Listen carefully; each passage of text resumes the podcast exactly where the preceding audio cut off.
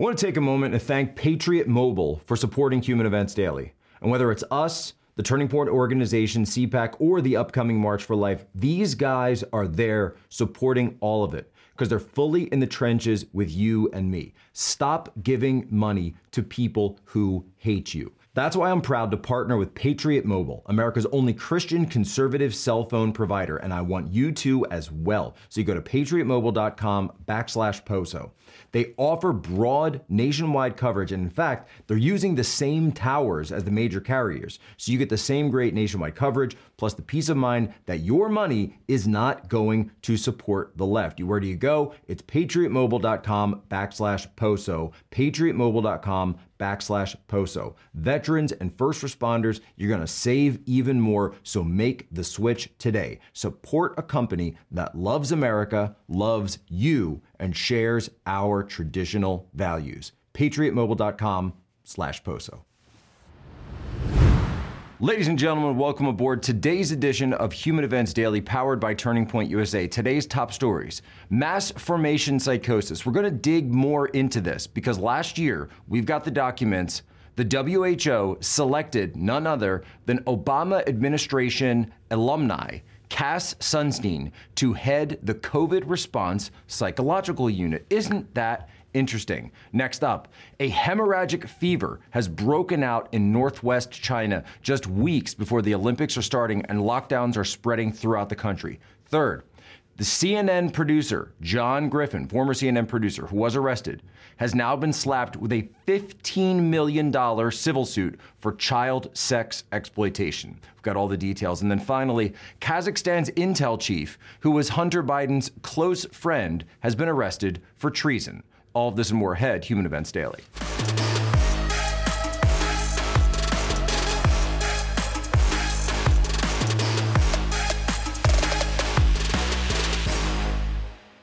So, we've been talking a lot the last couple of weeks about this concept of mass formation psychosis.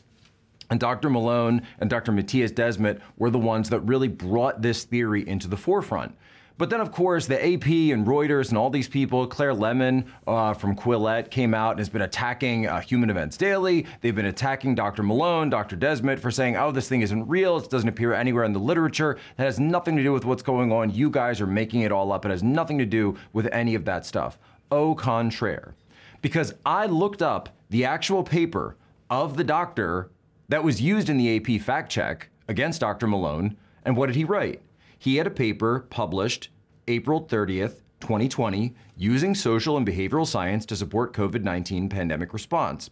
He talked about negative framing to capture attention, especially for people who are less mathematically skilled. He wrote this, his words, again, his words. A meta analysis found that targeting fears can be useful in si- some situations. Appealing to fear leads people to change their behavior. And then people are highly reacted to choices made by others. Now, this was Dr. Jay Van Bavel from NYU. But he's talking about something that actually arose years ago from the President Obama administration when he was in the White House in a book called Nudge. The book Nudge was written by Dr. Richard Thaler and Professor Cass Sunstein. Now, if you remember the name Cass Sunstein, he was a guy in Obama's administration who was really behind these things. Uh, they started in the UK, they eventually came to the US, they called them nudge units or behavioral science units. What was the idea behind nudging? Nudging was this idea that you could use psychological tricks from the government, such as anchoring, availability heuristics, representative heuristics, fear, herd mentality, to be able to alter people's behavior.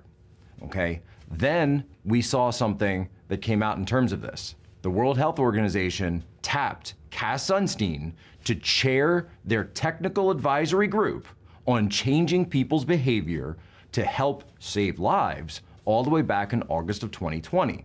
All right, and this is from Harvard University. You can go look at this.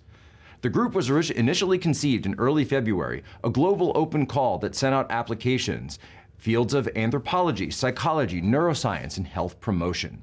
In a media briefing, they said, in the face of the, the World Health Organization chief said that in the face of the COVID 19 pandemic, countries are using a range of tools to influence behavior. Information campaigns are one tool, but so are laws, regulations, guidelines, and even fines. And here's a video, by the way, of them explaining exactly what this concept of psychological behavioral nudging is all about. Here we go. Nudge articulates the idea that people can be persuaded to make the right decisions by simple changes in how choices are presented to them. The theory was laid out in a groundbreaking 2008 book of the same name by economics professor Richard Thaler and law professor Cass Sunstein. So, the way Cass Sunstein describes this is they control what they call your choice architecture. They use psychological tricks through the government and through public health organizations, government organizations, to push this information, to push this influence out across the country. We saw we all saw this for the last two years. We've all been living under this. And anyone who questioned all of it was screamed at. They said, "Oh, you're you know you're you're denying science. You don't trust science. You're a COVID denier. All the rest of this." Meanwhile, you actually go back two years ago we were the first people that were describing what was happening in China. We were the ones saying that we need to lock down the borders to prevent this virus from coming into the United States, right? And then you guys were the ones who attacked us, calling us xenophobes and everything else. President Trump calling him that when he said, let's lock down the borders because it looks like there's a bad virus coming out in China. This is the problem. They didn't go along with data and science. And that's why the CDC has had to come out now and is starting to walk back all of this. And Jake Tapper's very, very upset over at CNN, saying, How can't believe that you lied to us? Four comorbidities for 75% of deaths and the hospitalizations. And hup, hup, hup. he's, you know, he's very, very, very upset. Meanwhile, a lot of us all throughout this entire two year period were talking about this because you weren't responding to science. You were responding to psychological trickery behavioral nudging from the likes of Cass Sunstein and others who view it as a kinder, more paternalistic totalitarianism. God bless our new overlords. You know, we just saw in the news this morning that there is a winter bomb that's heading for the Northeast in the United States today. So this is something that could be coming up. Uh, they were talking about temperatures of below 45 to negative 45 degrees, uh, massive snow drifts in upstate New York, other parts of the Northeast, Boston, etc. This is the perfect time, by the way. If you haven't gone yet, go to mypillow.com, use promo code POSO, and stock up. Right? You want the slippers, you want the robes, you want a nice pillow. They got the blankets. They got so much stuff in there. It is going to be like if you know that winter bomb is coming for you, for your family, if you're out west, if you're in the mountains, wherever you are, you just want something nice, you're going to be curled up at home for, for a while, this is what you have. You're going to be sitting there watching on your couch and you can be saying, you know, guys, it's it's time to turn on Human Events Daily. It's time to watch just like we do around the fireplace. So let's put on our My Pillow robes and our sleepwear and get the blankets out and get the slippers. okay. And then you go to and you're making sure that you're using promo code POSO when you get all of it. All right? That's your homework for tonight. But understand that there's another country out there that's controlled by a group of people called the CCP. And we want to talk about what they're working on in the lead up to the Olympics that are beginning in just 24 days out of Beijing. Major Chinese cities are locked down to control COVID outbreaks, but if you read between the lines, go a little bit deeper in some of this architecture and some of this uh, reporting, what does it also say? The area is also dealing with an undisclosed number of hemorrhagic fever cases. This is from CNBC, a high mortality disease transmitted by rodents. Go watch this video of one of the lockdowns, very harsh lockdowns that are taking place in China right now.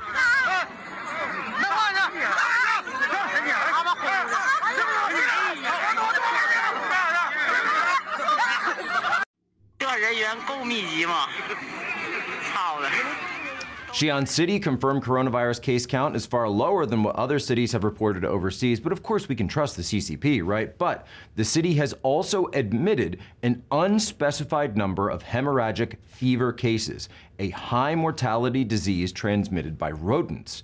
Local authorities have noted the disease appears seasonally, typically from October to January and from April to June. So, okay, we're in that January season, so that's wonderful. Uh, apparently, it's hemorrhagic fever season in northwest China. What a great time to hold the Olympics. Well, now we also know what's going on because 14 million residents very close to Beijing in the city of Tianjin are now also under lockdown. So Tianjin is basically the port city for Beijing. It's very close uh, maybe about an hour drive from Beijing. It's right on the Bohai Gulf there. And so this is a huge feeder city for Beijing. So if there's anything that's breaking out in Tianjin, it is not very hard for that to spread very quickly to Beijing. This, again, is where the Olympics are going to be held. So explain this to me.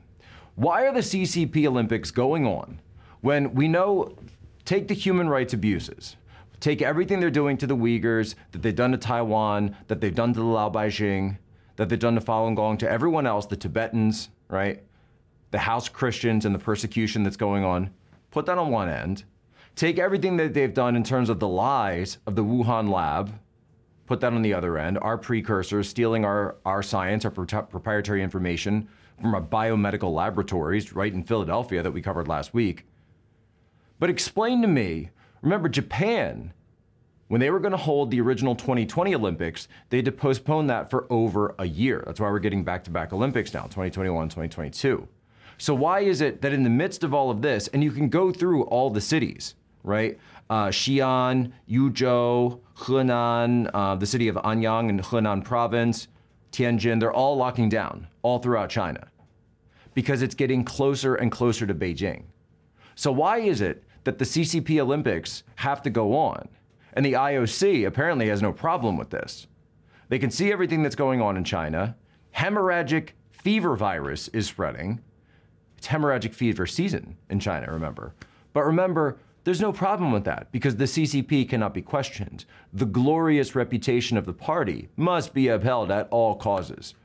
We understand what's going on here. Our world leaders, and particularly our leaders in the West, have been bought and sold by the CCP. Their families, their stock portfolios, all of their companies, their donors, they are directly tied to profits and gains from mainland China. This is why the CCP is allowed to get away with all of this stuff. So, if anyone is going to be serious about actually dealing with the threat of the CCP, then you have to be talking about tariffs, you have to talk about sanctioning PRC banks, you have to talk about sanctioning our industries that do business with them.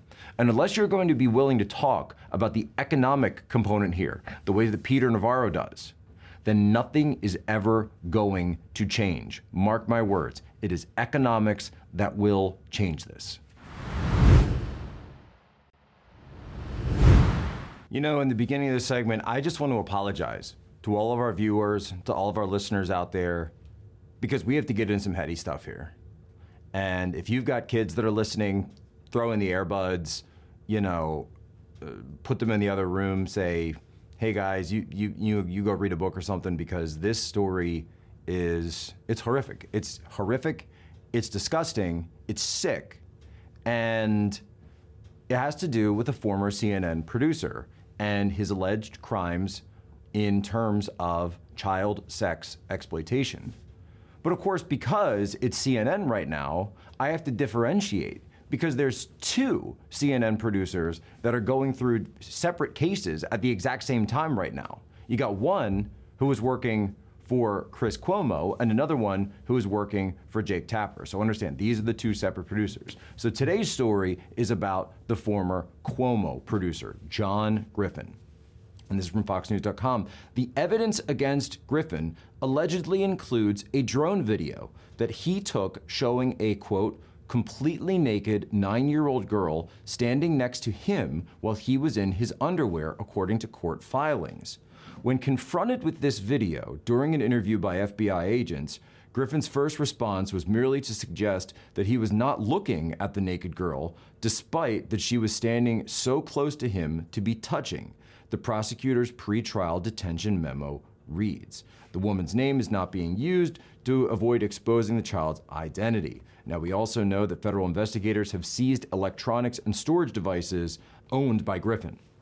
Now there's a $15 million civil lawsuit that has been filed on behalf of this nine year old girl against Griffin. And more details about what was going on, presumably details that we'll find out in the coming criminal case, have now been included and released in this document. And even though I would really prefer to not have to talk about this kind of stuff, I kind of feel compelled to have to talk about this because we need to know what this CNN producer was doing. From about April 7th 2020 to about April 13th, 2020, in the District of Vermont and elsewhere, the defendant, John Griffin, used a facility of interstate commerce, knowingly attempted to persuade, induce, entice, and coerce an individual who had not attained the age of 18 years old to engage in sexual activity for which any person could be charged with a criminal offense. He engaged in conversations over Google Hangouts with the person. He claimed that he had sexually trained girls as young as seven years old, and he is looking for candidates that would be able to come out to essentially this chalet that he had in Vermont for what he called sexual training for underage girls. He contacted them over Google Hangout. He used different websites to be able to reach out to them. And he said, One of the biggest lies in this society is that women are delicate, innocent angels, and that in actuality, naturally, they are the dirtiest possible in every metric.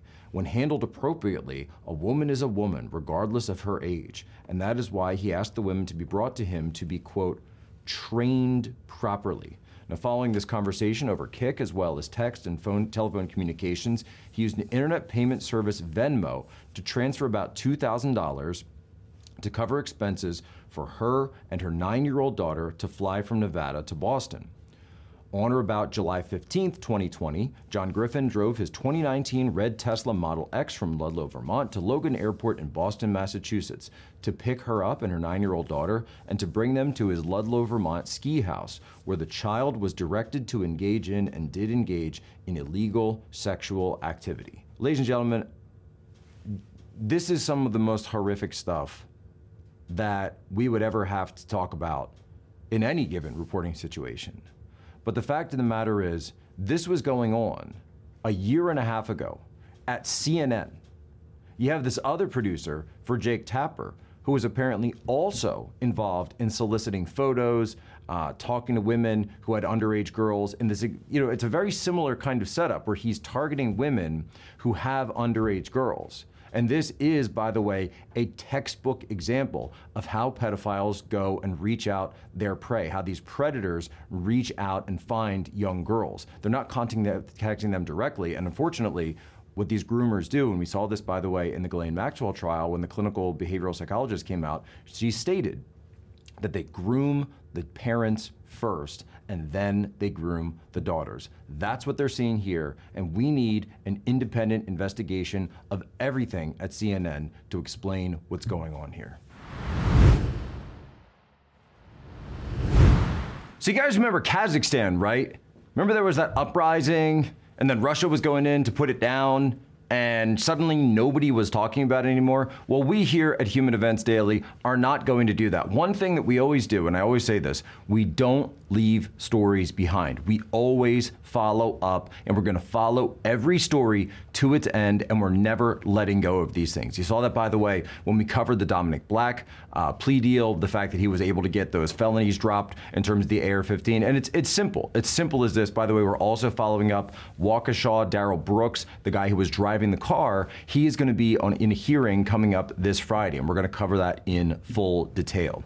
That's something that Human Events does that other other media just doesn't really seem to do. You know, it's just headline of the day, headline of the day, headline of the day, always driving forward. No, we're going a little bit deeper and we're explaining what's going on. So Kazakhstan, the former intelligence chief of Kazakhstan. Who posed in a photo with Hunter Biden and President Biden, who Hunter Biden described as his close friend, has now been arrested for treason.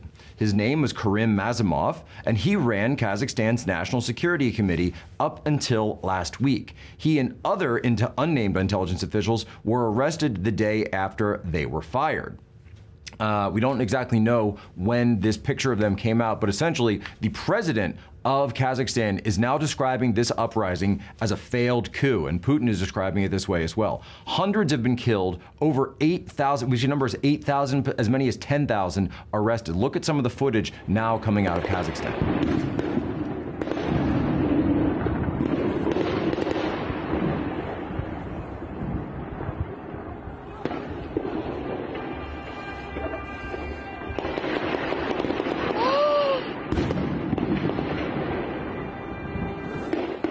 And there's another happy article out of the Moscow Times. I don't read the Moscow Times very much, but in one of these situations, I think it's interesting because we have to go and look the same way when you're reading CNN or Washington Post. When you read something out of like the China Daily or the Moscow Times or Pravda, you got to read between the lines a little bit to understand what's actually going on. So this is incredible. Moscow Times: Three Kazakh security officials found dead in wake of unrest right? They also included that one of them, the colonel, uh, the, the body of Colonel Azmat Ibayev, was found outside his home in the Kazakh capital of Nur Sultan. Baza, a Telegram channel believed to have links to Russia's security services, claimed that Irbayev fell from a high rise building. Oh, so he just, you know, in the wake of this failed coup, he just happened to fall out the window of his apartment building. Okay. Remember what I said. Read between the lines a little bit when you're reading anything out of Russia, out of China, out of CNN, New York Times, Washington Post. That's another thing that we have to do here at Human Events Daily. So understand what's going on. Putin, Kazakhstan, they cracked down. They said no coup. It's similar to what happened in Belarus when you saw the crackdowns last, uh, what was it, around September or the fall of 2020. They viewed that as a stolen, illegitimate election for Lukashenko. The people started coming up. You saw a lot of Western EU support for the people, and then it was totally shut down.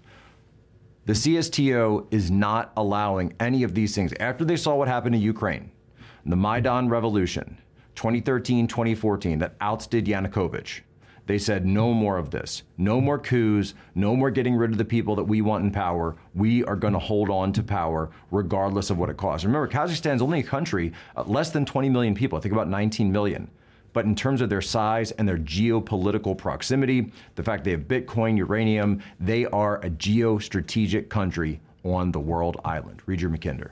That's it for us today, Human Events Daily. Thanks again for watching. Remember, be the influence agent. Share this out with one of your normie friends. That is how we get our signal out. They're going to try to shut us down. They're going to try to do everything they can. So whether you're on Twitter, whether you're on GETTR, whether you're on Rumble, whether you're on any of the places you can find us. And by the way, go to Rumble if you want to watch this. I know there's a lot of people who listen, but if you want to watch Human Events Daily, you go to Rumble. Uh, they're they're on Roku now. They have the Rumble TV app. You go, you download the app. You can watch the channel for free. It's Human Events Daily. We post it every single day. The video of this along with the audio. So if you want to see some of the videos we're talking about, the maps that we do, the graphics that we do, get more of the analysis directly to you every single day. Be good, be brief, be gone. Faster than anyone, more high impact, and more valuable analysis than anyone is doing out there. Today's moment in history. In 1838, in Morristown, New Jersey, at the Speedwell Iron Works, Samuel Morse and Alfred Vail unveiled for the first time telegraph messages known universally as Morse code. If they try to shut us down, we might have to go back to it. Ladies and gentlemen, as always, you have my permission to lay ashore.